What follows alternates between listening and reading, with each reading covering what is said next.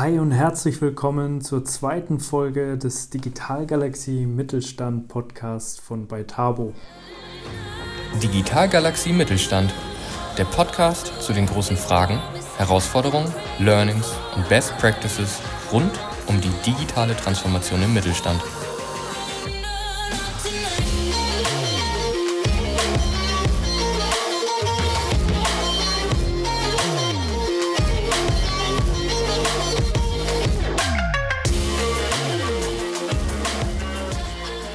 Schön, dass du auch diesmal wieder dabei bist. Und äh, nachdem wir ja in der ersten Folge mit Professor Dr. Hermann Simon, den Begründer des Begriffs Hidden Champions, zu Gast hatten, war es mir eine besondere Freude, diesmal in Form der Firma Rauhydraulik mit Sitz im oberfränkischen Bamberg-Troisdorf und rund 230 Mitarbeitern, diesmal einen echten Hidden Champion bei uns im Podcast zu haben.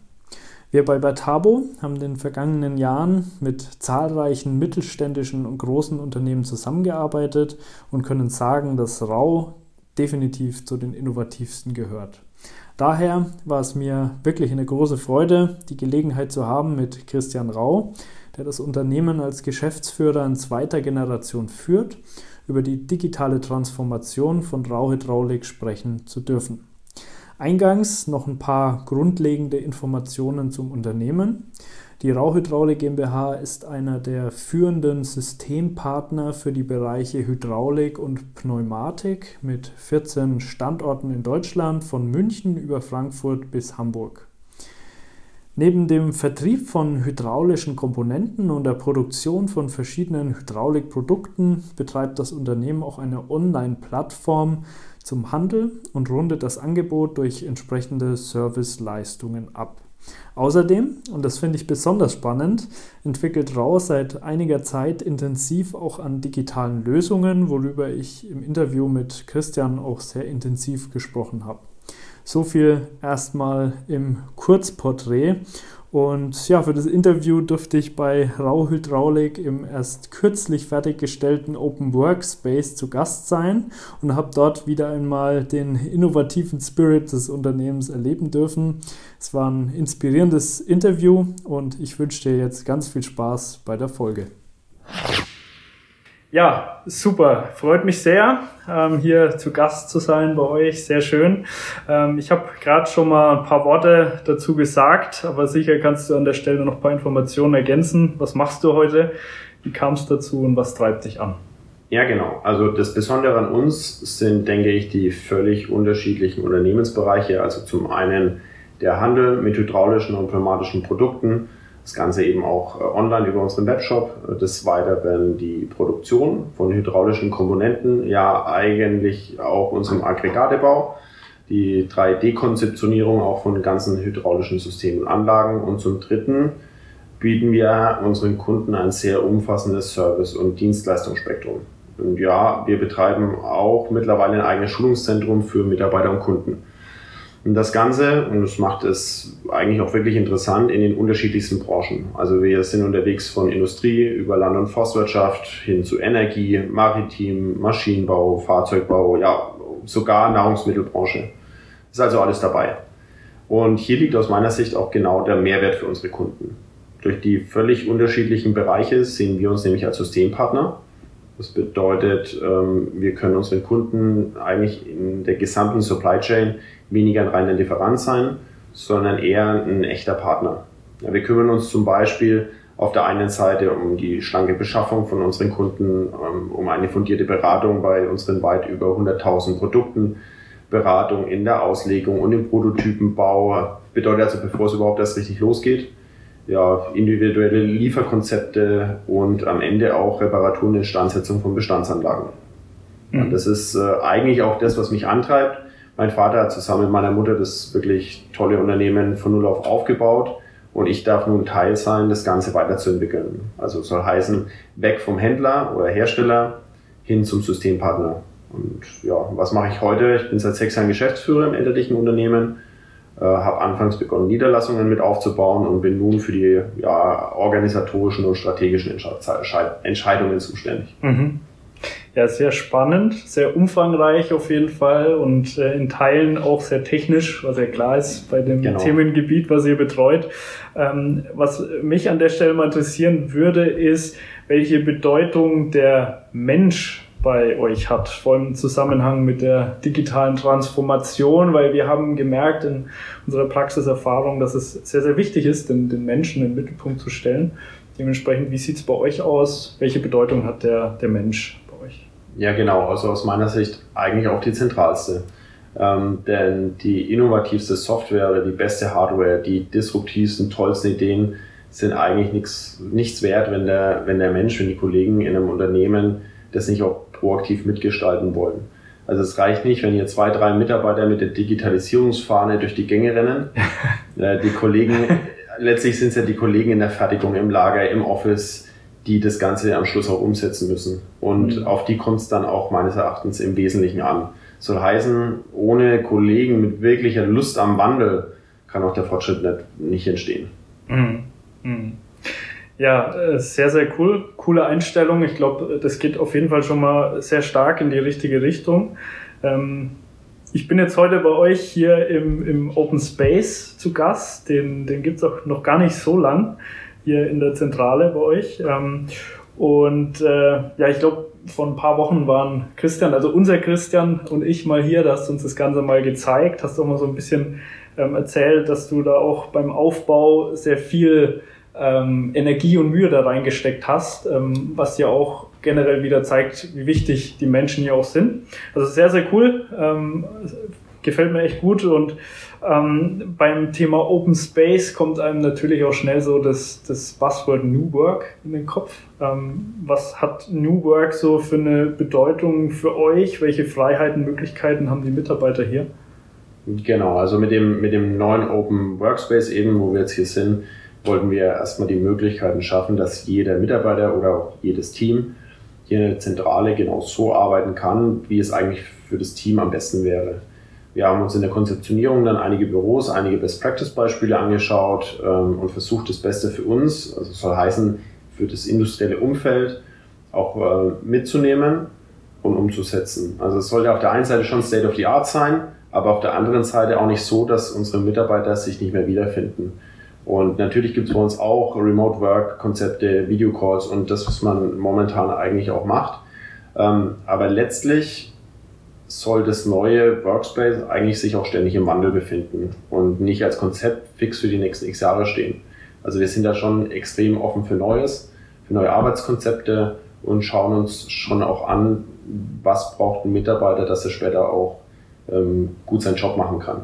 Also wir haben jetzt auch schon vorgerüstet, dass wir ähm, ja, theoretisch in den kommenden Jahren, also im nächsten Sommer, auf der Dachterrasse, wir haben halt so ein Urban Gardening-Konzept da oben auch geplant, ähm, dass man eben draußen vielleicht arbeiten kann mit WLAN und so weiter und so fort. Also äh, wir wollen ja relativ offen sein und alle Türen offen halten und dann schauen, wie sich auch das ganze Thema entwickelt, dass wir da ja, mitgehen können.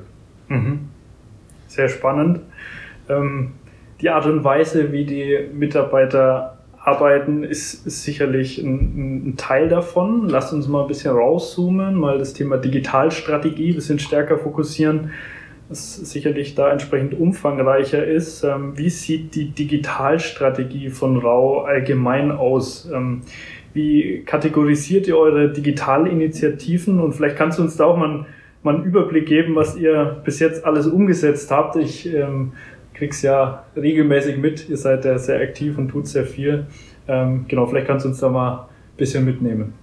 Ja, was die Strategie angeht, wir machen, was die Digitalisierung jetzt angeht, eigentlich konzentrieren wir uns auf den Kundennutzen. Das heißt, eigentlich machen wir nichts, was, was nicht wirklich einen Nutzen für und Mehrwert für unseren Kunden hat. Und äh, da befinden sich auch vor allen Dingen die Themengebiete, in die wir uns dann äh, stürzen wollen. Ähm, und was haben wir umgesetzt? Also wir haben als allererstes vielleicht bereits vor ja, über zwei Jahren unser statisches Intranet abgeschafft und ein Social Intranet aufgebaut. Ähm, funktioniert eigentlich analog wie Facebook oder LinkedIn. Das heißt, jeder Mitarbeiter hat ein Profil, kann sich intern vernetzen, in verschiedenen Spaces informieren, ja auch kommentieren und auch liken. Aus meiner Sicht war dieser erste Schritt extrem wertvoll. Gerade mit unserem Niederlassungsnetz, wir haben ja die meisten äh, Kollegen auch in den Niederlassungen in Deutschland verteilt, ähm, ist, äh, ist das, war das schon wirklich ein wahnsinniger Mehrwert. Und so haben wir die Unternehmenskommunikation bereits sehr früh auf, auf ein ganz neues Level gehoben. Ähm, weitere Softwarelösungen dann, internes Ticketsystem, Jobrouting, also so Workflow-Visualisierungen ähm, und Projektplanungen haben das Ganze dann abgerundet.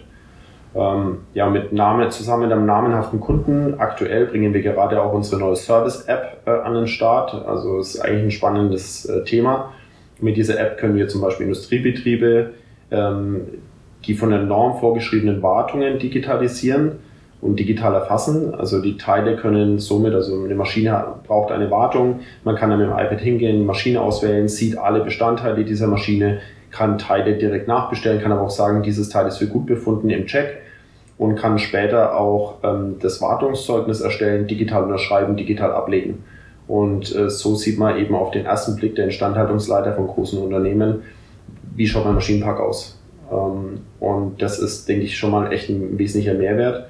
Und in dieser App wollen wir jetzt nach und nach auch weitere Features dran stricken. Ja, und auch zum Beispiel im, im Augmented Reality Bereich haben wir da so ein Support-Feature, wo Kunden uns mit ähm, mit einer AR-Lösung anrufen können. Wir können in, ins Handy zum Beispiel reinzeichnen, welchen Knopf er mal drücken sollte oder welchen, welchen Kugelhahn er be betätigen sollte, damit es wieder geht, um auch eine erste Fehleranalyse von der Pfanne vielleicht geben zu können. Mhm. Cool. Dann äh, viele spannende Initiativen. Ähm, könnte man ja fast sagen, dass Rau nach und nach auch ein Technologieunternehmen wird. Das glaube ich an, an, vielen Stellen einfach die logische Konsequenz der Digitalisierung auch ist, weil mhm. Unternehmen immer mehr Richtung Technologie denken müssen und sich die Frage stellen müssen, was bedeutet Technologie für mein Unternehmen, wie müssen wir uns verändern. Und ähm, ja, ich, ich finde das, wie gesagt, sehr, sehr spannend. Ähm, habe auch noch so ein paar, also waren ja gar nicht mal alle Initiativen, die du gerade genannt hast, da gibt es ja noch weitere, weitere Themen. Ähm, ich finde auf jeden Fall den, den RAW Reorder-Button sehr, sehr cool. Ähm, so eine Initiative, wo ihr äh, quasi so ein bisschen das Prinzip des Amazon Dash Buttons auf das Business übertragen habt, was ja an sich schon mal sehr, sehr cool ist. Und dadurch den Reorder, also den Bestellungsprozess für Teile ähm, stark vereinfacht habt. Ähm, also sehr cool, aus meiner Sicht ein hoher äh, Mehrwert. Es gibt dann noch äh, weitere Ansätze wie den RSID-Ansatz, wo ihr ähm, QR-Codes auf, auf Hydraulikschläuche drauf äh, druckt und entsprechend Informationen verfügbar macht, beziehungsweise auch die Produkte, Offline-Produkte online macht sozusagen, vereinfacht ausgedrückt. Ich finde es super, das sind sehr smarte und innovative Konzepte. Aber jetzt stelle ich mir die Frage, wo kommen eigentlich diese, diese Lösungen her? Wo kommen die Ideen für diese Lösungen her? Und wie geht ihr eigentlich genau vor, wenn ihr solche Produkte und Initiativen umsetzt? Ja, also wir versuchen eigentlich sehr offen für sämtliche Innovationen oder was halt momentan auch ähm, so gespielt wird, zu sein und schauen uns prinzipiell erstmal alles an. Ähm, auch da ist es so mit dem Social Intranet, wir wollen ja auch, dass jeder eine Stimme bekommt, egal ob ein Azubi oder ein erfahrener Mitarbeiter, dass wir eigentlich auch irgendwie nichts äh, hinunterfallen lassen, was eigentlich interessant sein könnte. Und äh, wie wir es umsetzen, ist es meist äh, so, dass wir ein Team aus verschiedenen Abteilungen bilden die sich dann dem, mit dem Thema hauptsächlich befassen. Es ist zum Beispiel jemand aus der IT dabei, jemand aus dem Einkauf dabei, vielleicht auch ähm, ein Vertriebsmitarbeiter, der direkt am Kunden arbeitet, aus der Produktion oder aus dem Lager. Und dieses Team strukturiert dann das Projekt eigentlich und legt so die ersten To-Dos fest und so eine Guideline, wie wir dann da entlang gehen. Und dann versuchen wir eben da relativ schnell am, am Ball zu bleiben. Das ist genau bei unserem äh, Reorder-Button, ähm, den wir jetzt äh, im Moment gerade auch äh, kommen gerade aus der Besprechung, wo wir den nächsten Kunden dran bringen. Das ist schon gut, weil wie du sagst, es ist so ein Amazon Dash-Button in gut, weil nicht WLAN-Button sondern UMTS 5-Button. Und ähm, ich glaube, leichter kann man eine Bestellung nicht setzen, wie einen Knopf drücken. Also das ist echt ein spannendes Thema. Und ich glaube, für uns selber war das RSID, also es heißt Rauschlauchident, wie du gesagt hast, das ist für uns in der letzten Zeit schon ein Gamechanger gewesen, muss ich sagen. Also ähm, da war schon so, dass wir ein Jahr lang überhaupt an der, an der Art und Weise, wie man Schläuche kennzeichnet, gearbeitet haben erstmal. Also es war so, dass in der Vergangenheit musste das ganz mühsam mechanisch eingeprägt werden. Das muss man machen, von der Norm vorgegeben. Es war ein wahnsinnig aufwendiger und fehleranfälliger ähm, Arbeitsschritt. Und da haben wir uns erstmal überlegt, ja, wie kann man überhaupt, wie kann man denn überhaupt einen Schlauch kennzeichnen? Also es ist jetzt auch egal, was das Produkt, aber das war so ein bisschen die Herausforderung. Da mussten wir erstmal ein Etikett entwerfen. Also wir konnten noch nicht mal digitalisieren und mussten erstmal ein Jahr lang an einem Etikett arbeiten, was man 380 Grad um einen Schlauch rumbringt, bedruckt und dann muss es ja in unserer Branche auch noch äh, extrem beständig sein. Also Ozon, Abrieb, ähm, Temperatur, ähm, ist es Gummi, ist es Öl im Spiel. Also es war schon heavy, dass wir überhaupt das richtige Etikett haben und dann eben die Bedruckung. Also wie du sagst, die digitalen Ansätze sind dann eher, wir bringen einen QR-Code oder einen Barcode drauf und am Schluss gehen wir, wir gehen jetzt schon so, so weit, dass wir nicht nur sagen, wir könnten unserem Kunden, also der unsere, unser Teil verbaut, sicherlich gleich draufdrucken, wo kommst du später in der Maschine hin, dass der Monteur weiß, dieser Schlauch kommt an Ventil A und Zylinder B und so weiter. Aber wir können sogar einen Schritt weitergehen. Wir können ja sagen, dass der Maschinenproduzent ähm, jetzt schon uns sagt, wo sein After-Sales-Webshop sein wird. Und wir könnten einen Link in den After-Sales-Webshop des Kunden setzen, dass der Endanwender später, wenn der ein Ersatzteil braucht, unser Produkt fotografiert, dadurch in den After-Sales-Webshop unseres Kunden kommt und der Kunde, wenn wir das alles gut machen, vielleicht das wiederum bei uns bestellt. Also das ist, sehe ich schon für einen wesentlichen Mehrwert. Auch, dass wir intern natürlich viel digitalisieren können, was Arbeitsschritte angeht, ähm, Rückverfolgbarkeiten angeht und so weiter. Und das Letzte, was wir jetzt eben gemacht haben, das sind wir auch im Moment dabei. Wir bringen auch gerade eine Maschine ans Laufen, die das Ganze vollautomatisch macht. Also der Schlauch wird eingezogen, wird abgelenkt, wird äh, bedruckt pro Schlauch und wird dann 380 Grad automatisch etikettiert und abgeschnitten. Das heißt, am Ende, das machen wir jetzt momentan alles händisch, fällt ein Schlauch runter mit einer Länge X, das kann jeder anders sein, und einem physik bedruckten Etikett 380 Grad umwickelt. Mhm. Cool. Was ich auch gut finde, ist, dass ihr wirklich auch ähm, einen Schritt weiter geht, einen Schritt weiter denkt, wie man es jetzt beim, beim Reorder-Button, ähm, wie du es beschrieben hast. Also die, diese Buttons hängen ja oft in wahrscheinlich in Fabrikhallen, wo vielleicht schlechter Empfang ist oder auch kein WLAN verfügbar ist oder so. Und dann den Weg zu gehen, zu sagen, okay, wir lassen das ähm, über Bluetooth laufen, dass das an den Gateway sendet und das schickt es über letzten Endes dann über das Mobilfunknetz raus. Das finde ich, finde ich cool und ist eben einfach nochmal einen Schritt weiter gedacht, ja. Und das gefällt mir sehr gut. Genauso wie, was ich auch nochmal highlighten möchte, ist die abteilungsübergreifende Zusammenarbeit der Mitarbeiter. Ähm, auch da haben wir gesehen ähm, in der Praxis, dass alleine schon, wenn sich Mitarbeiter aus verschiedenen Abteilungen mal an einen Tisch setzen und miteinander sprechen, was ja oft prinzipiell erstmal gar nicht, gar nicht passiert weil, oder vielleicht auch nicht vorgesehen ist, ähm, dann entstehen oft sehr spannende Dinge und sehr viele spannende Ideen und auch Verständnis füreinander. Das ist ja auch so ein Thema, auch mal zu sehen, okay, die haben auch Probleme, die haben auch Ideen und da der Austausch ist oft sehr, sehr interessant und sehr, sehr hilfreich und ist auch eins der Dinge, die wir unseren Kunden immer sagen, setzt die Leute an einen Tisch lasst mhm. die einfach mal miteinander reden aus den verschiedensten Bereichen des Unternehmens. Das ist einfach sehr, sehr, sehr, sehr sinnvoll. Mhm. Also da wirklich Chapeau. Ich glaube, das ist auch ein äh, sehr, sehr gutes Vorgehen, wie er das tut. Ähm, und ihr macht da viele Dinge richtig. Ähm, aber jetzt mal Hand aufs Herz, wenn Menschen so radikal umdenken müssen wie bei der digitalen Transformation, sich verändern müssen, was ja eigentlich nicht wirklich in der Natur des Menschen liegt, sondern im Gegenteil eher die, die äh, Veränderung zu scheuen und Energie zu sparen, dann gibt's logisch folglich immer auch Probleme. Ähm, wie, wie ist das bei euch? Also womit habt ihr euch auf dem Weg schwer getan? Wo gab's da Probleme oder Herausforderungen? Ja klar, also zum einen denke ich, muss man als allererstes ein gutes Mindset im Unternehmen schaffen.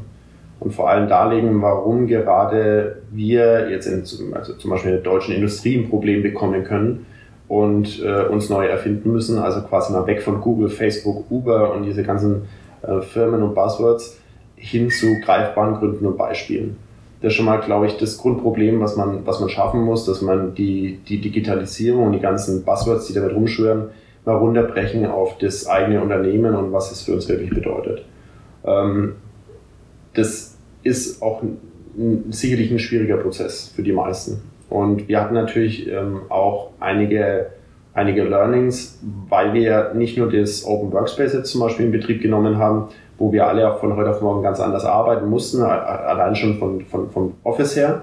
Aber wir haben ja auch mit dem Umzug zum Beispiel ein automatisches Kleinteilelager. Also wir haben zwei automatische Läger mit, äh, mit Robotik, für Verfahrrobotik, Das heißt, ähm, nicht nur wir hier oben im Office mussten uns anpassen, sondern auch die Kollegen zum Beispiel im Lager als Zentrallager mit ganz neuen Arbeitsmitteln.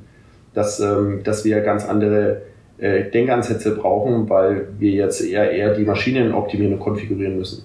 Ähm, genauso die Kollegen in der Fertigung, die neue Arbeitsmaschinen auf einmal bekommen haben. Also wir haben dadurch, dass wir relativ viel gleichzeitig angesch angeschoben haben, hatten wir das Glück, dass wir mehr oder weniger gezwungen wurden, uns mit den ganzen neuen Themen zu befassen, weil uns blieb ja gar keine andere Wahl. Aber alles, glaube ich, und damit, damit, hat damit tun sich, glaube ich, die meisten Unternehmen schwer, muss erstmal das grundsätzliche Mindset irgendwie gefasst werden.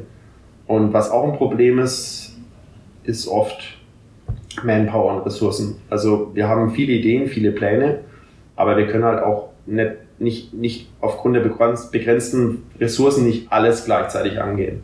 Also da muss man dann vielleicht schon mal seinen Fokus setzen und gucken, wo gehen wir denn jetzt hin. Also wir haben ganz viel im Kopf, aber da, da sind wir noch kein Global Player, dass wir, dass wir einfach so viele, so viele Leute in IT zum Beispiel und in Produktion und in, in Lager haben, dass die sich auf die Themen stürzen und sich da so viel Zeit nehmen können. Ganz kurz ein Wort zu uns als Host dieses Podcasts.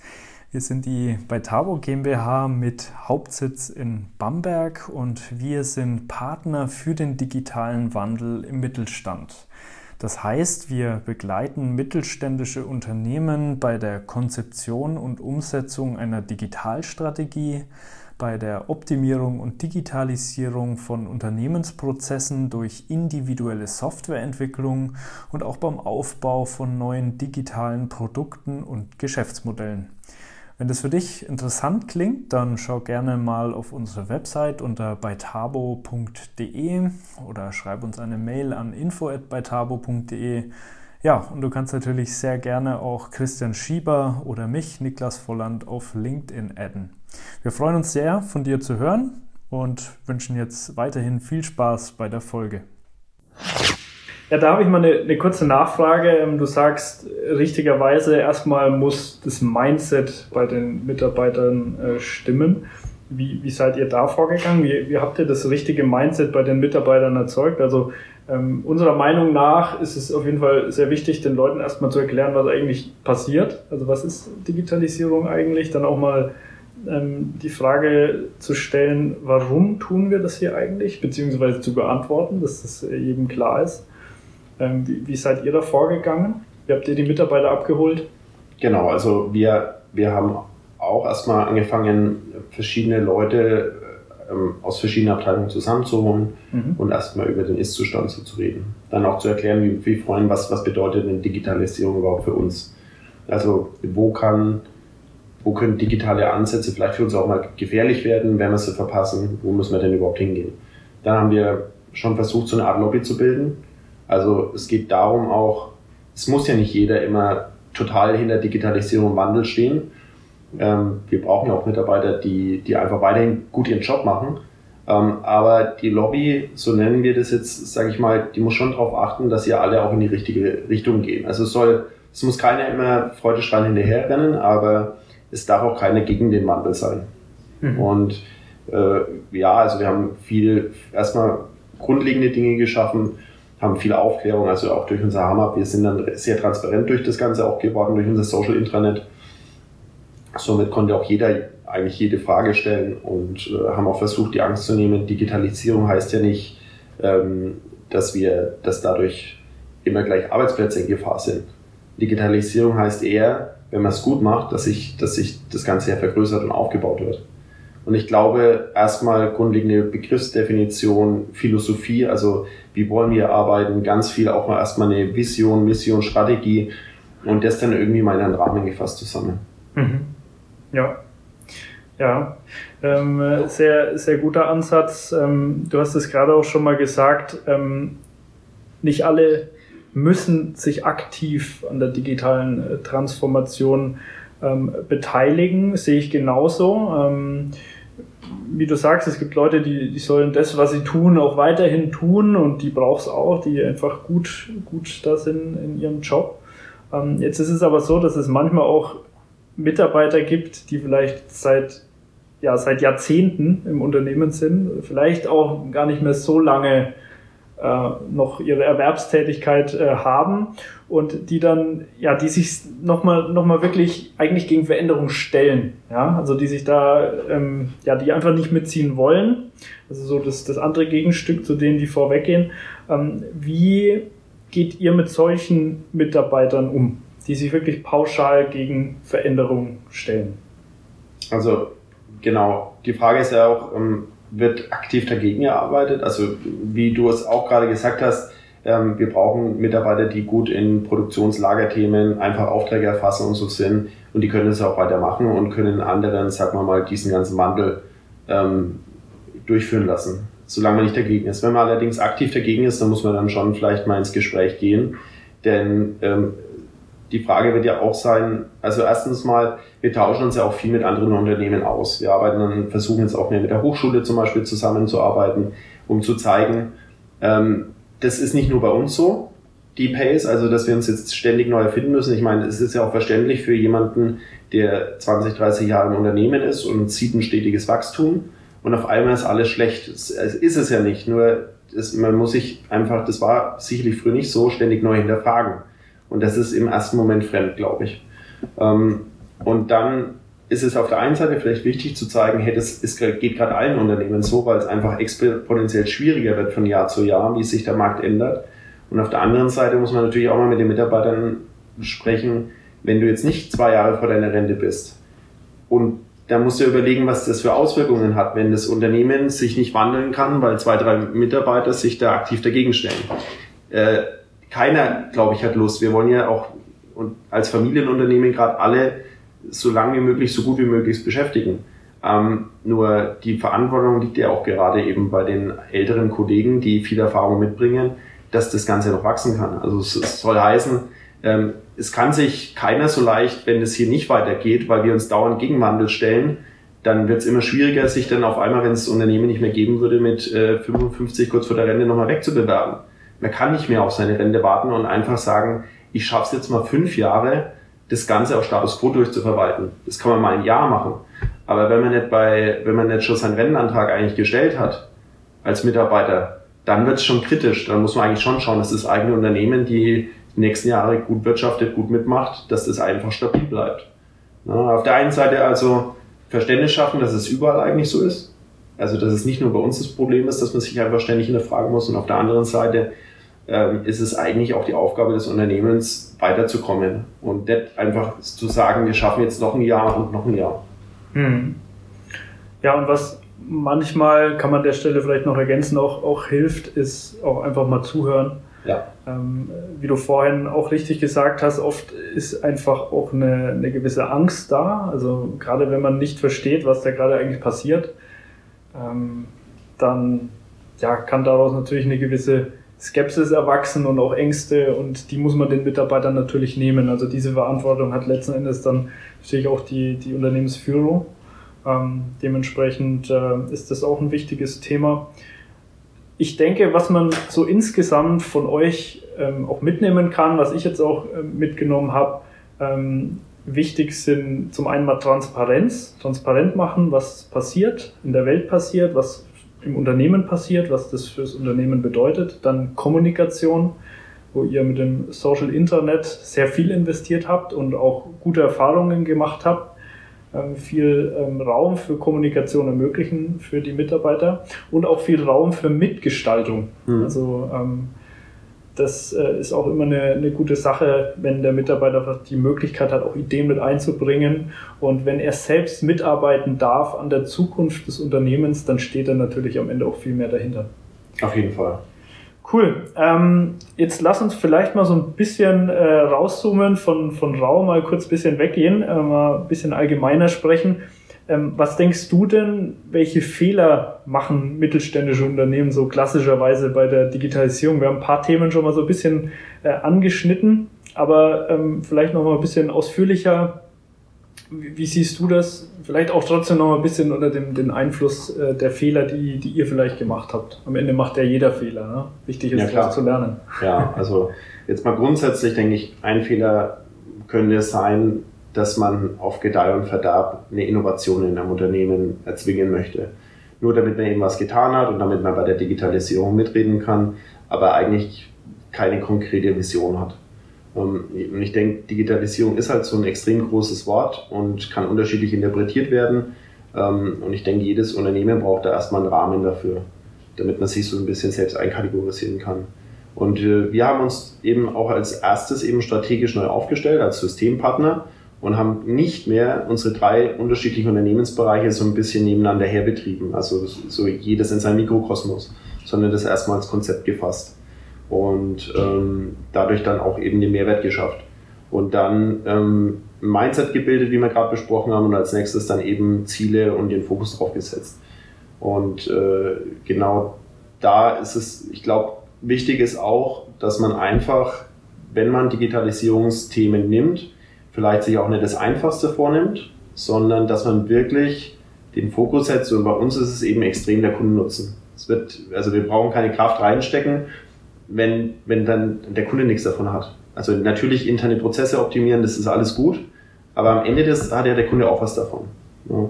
Und ich denke, da ist es einfach wichtig, den Fokus zu setzen, dass man einfach die richtigen Themen anpackt, sich doch gerne mal beraten lässt, ob man da den richtigen Weg auch geht, in die richtige Richtung. Und wie du sagst, ich glaube, das Wichtigste ist auch eine Fehlerkultur in Deutschland aufbauen, dass man auch mal den Mut, Mut hat zu sagen, hey, vielleicht war es gerade die falsche Richtung und es ändert sich ja auch alles recht schnell. Und da muss man halt einfach mal sagen, entweder wir bauen das Ganze in eine andere Richtung oder wir müssen mal gucken, ob wir vielleicht ein anderes Thema jetzt vorziehen. Mhm. Ja, absolut. Ähm, da äh, gehe ich voll mit d'accord. Ähm, ich glaube, es ist ganz wichtig im Unternehmen erstmal eine Systematik zu schaffen oder einen Prozess, dass Mitarbeiter oder generell Ideen erarbeitet werden können.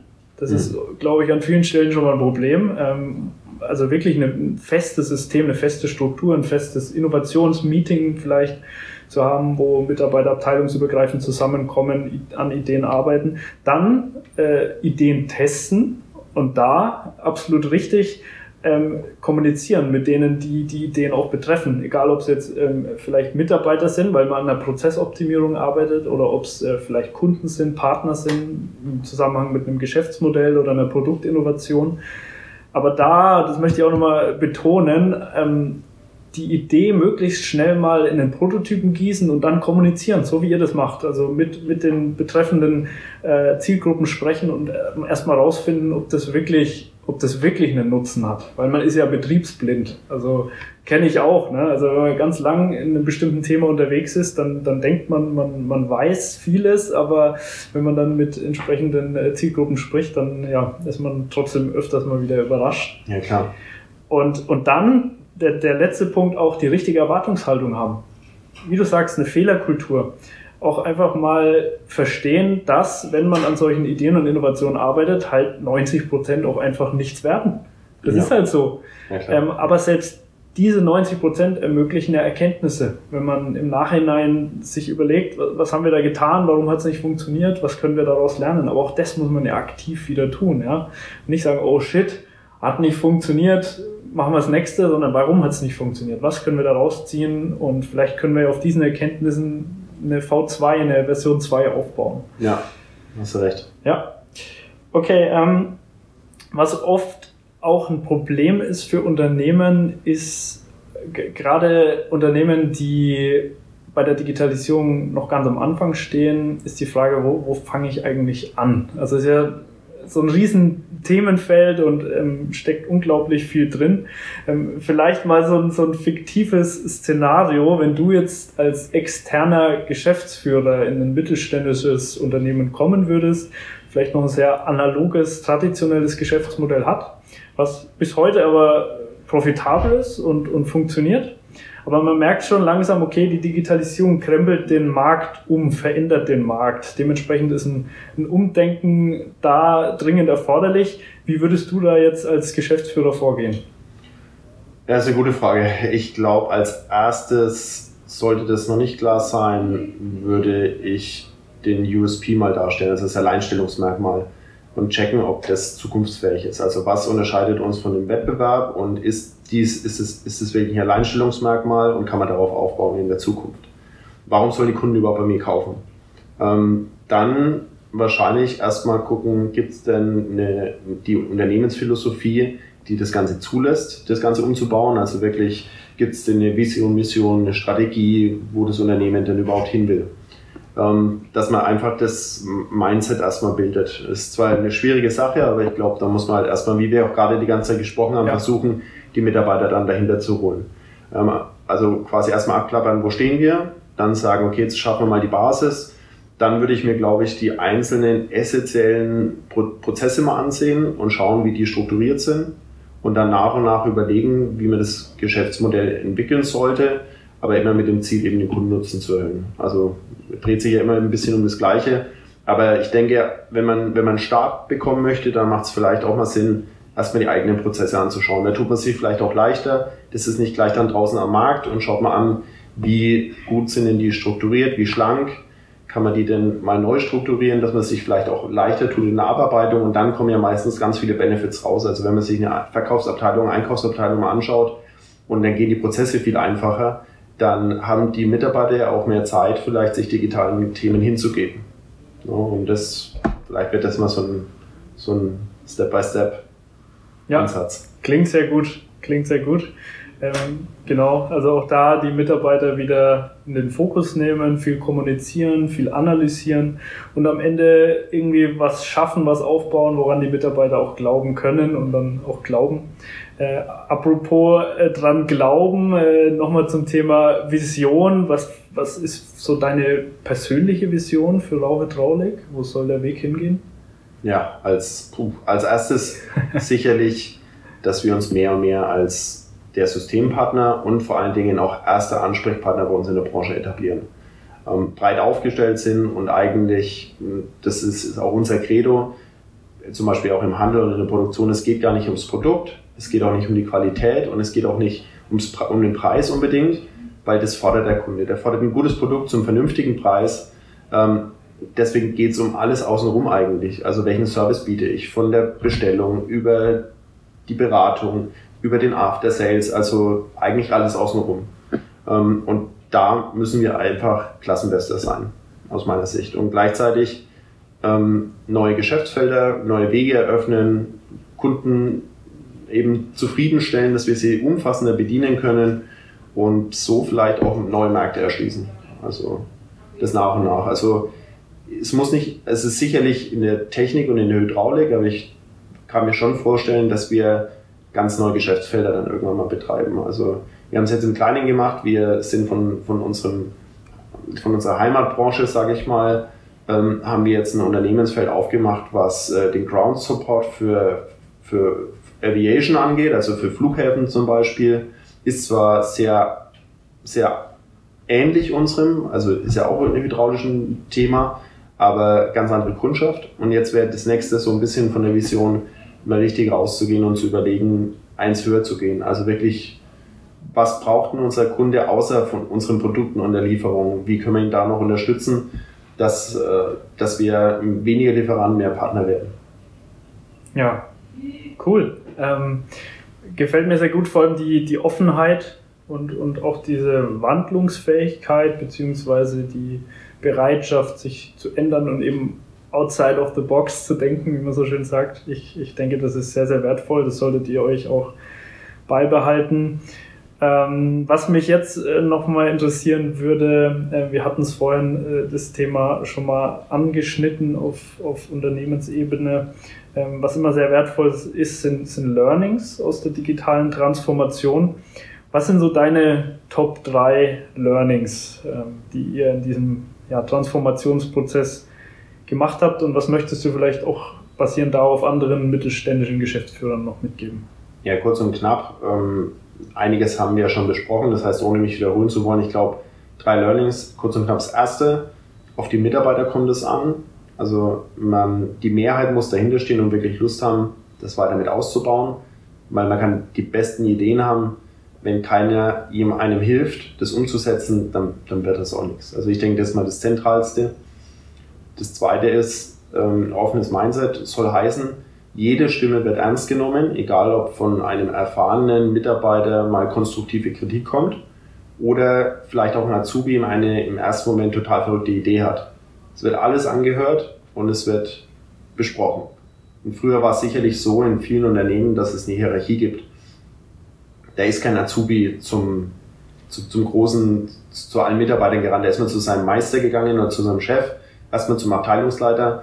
Und das wird man schon gerne umgehen. Also wir möchten eigentlich keine Ideen verlieren. Das heißt, jeder hat eine Stimme und die hören wir uns an. Und das dritte ist machen. Also immer wieder checken, ob der eingeschlagene Weg der richtige ist und Mut haben eben auch zu sagen, na, müssen wir, müssen wir vielleicht ein bisschen nachjustieren. Ja, machen. Sehr cool. Machen. Finde ich super. Ähm, das Machen sollte zentral sein. Nicht, nicht zu viel reden, sondern wirklich machen und umsetzen. Ja, klasse. Danke, Christian, für die spannenden Impulse und Einblicke. Ich denke, positiv Beispiele für die digitale Transformation im deutschsprachigen Mittelstand wie, wie ihr, wie Rau, sind essentiell wichtig, um auch andere Unternehmen zu inspirieren. Und gerade im Austausch, das ist ja vorhin gesagt, ihr tauscht euch auch ganz viel mit anderen Unternehmen aus, finde ich auch super. Ähm, gerade in diesem Austausch entstehen ähm, ja, die spannendsten Ideen und Impulse. Und äh, ja, genau auch wie in unserem Austausch hier. Also ich konnte viel mitnehmen. Äh, danke für die Inspiration. Es hat mir viel Spaß gemacht. Und äh, ja, ich danke dir ganz herzlich für das wertvolle Gespräch. Ich habe zu danken. Schön, dass du da warst. Schön, dass du in der zweiten Folge hier im Digital Galaxy Mittelstand Podcast mit Christian Rau von der Firma Rau Hydraulik aus Bamberg-Trostorf dabei warst. Und ich hoffe, du konntest genauso viel mitnehmen wie ich. In jedem Fall freuen wir uns sehr, wenn du uns für den Podcast eine Bewertung dalässt, wenn du den Podcast abonnierst. Und ja, dann freuen wir uns auch, wenn wir uns in der nächsten Folge wieder hören. Bis dahin, mach's gut und bleib galaktisch.